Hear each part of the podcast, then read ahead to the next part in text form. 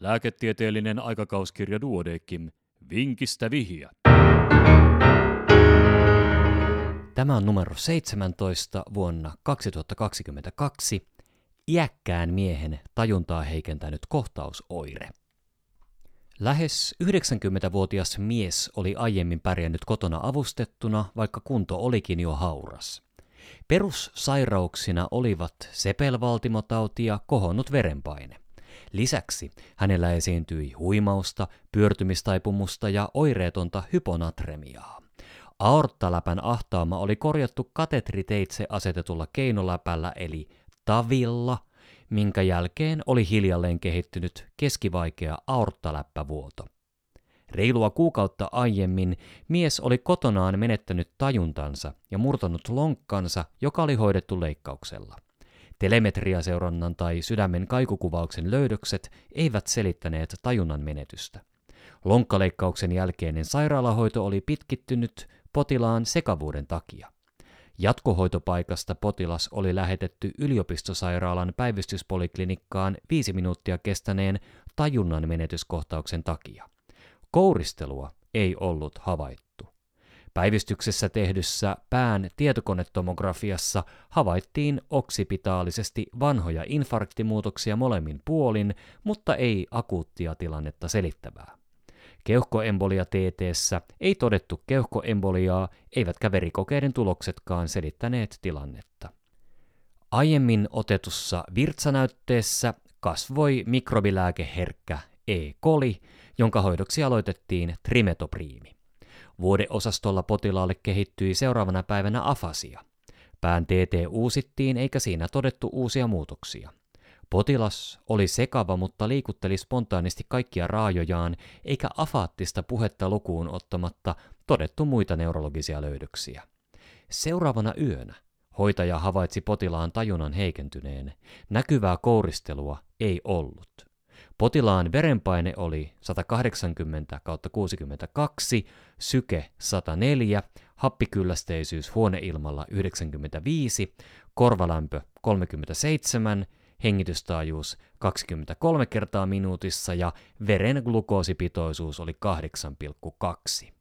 Päivystäjän saapuessa paikalle potilas piti spontaanisti silmiään auki sekä reagoi kipuun liikuttelemalla kaikkia raajojaan symmetrisesti ja ääntelemällä. Potilas ei pyynnöstä kohdistanut katsetta, pupillit olivat keskisuuret ja reagoivat valoon symmetrisesti. Kielessä ei nähty puremajälkiä. Potilas hengitti syvään ja äänekkäästi, eli hyperventiloi. Keuhkojen auskultaatiossa tai vatsan palpaatiossa ei todettu poikkeavaa. Iho oli lämmin ja hikinen. Mikä potilaan luona tehty lisätutkimus johti tajunnan heikkenemisen todennäköisen syyn jäljille? Ja ratkaisu seuraa hetken kuluttua.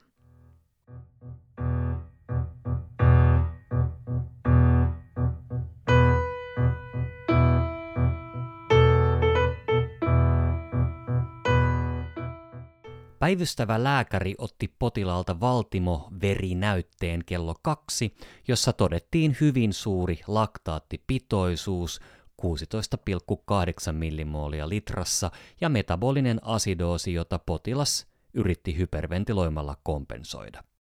Ja potilaalta otetut tulokset on nähtävillä taulukkomuodossa lehden printti- ja nettiversioissa. Potilaalla kyseessä oli siis laktaattiasidoosi. Laktaattiasidoosiin voi olla useita syitä, mutta hyvin suuria laktaattipitoisuuksia 15-25 millimooliin litrassa todetaan harvemmin muulloin kuin intensiivisen liikuntasuorituksen tai kouristuskohtauksen jälkeen. Näissä tapauksissa myös laktaattiasidoosi korjaantuu nopeasti itsestään yleensä noin tunnin aikana, kun taas muut vaikeat laktaattiasidoosit eivät tavallisesti korjaannu nopeasti ja spontaanisti. Potilaalla oli siis hyvin todennäköisesti ollut epileptinen kouristuskohtaus, jonka arvioitiin liittyneen aivoinfarktin jälkitilaan.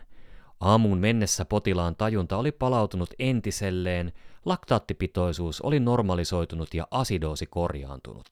Seuraavana aamuna kreatiinikinaasiarvo oli suurentunut, mikä todennäköisesti liittyi kouristukseen, ja tämäkin näkyy siinä äsken mainitussa taulukossa. Potilaalle aloitettiin epilepsian hoidoksi levetirasetaamilääkitys, minkä jälkeen vastaavia tajunnan menetyskohtauksia ei ole ilmennyt. Kouristuskohtauksen diagnosointi on usein vaativaa, jos tapahtumalle ei ole silminnäkijöitä. Toisinaan verikaasuanalyysi voi johtaa oikeille jäljille. Ja tämän kertaisen vinkin oli kirjoittanut Sami Kerokoski Tampereelta.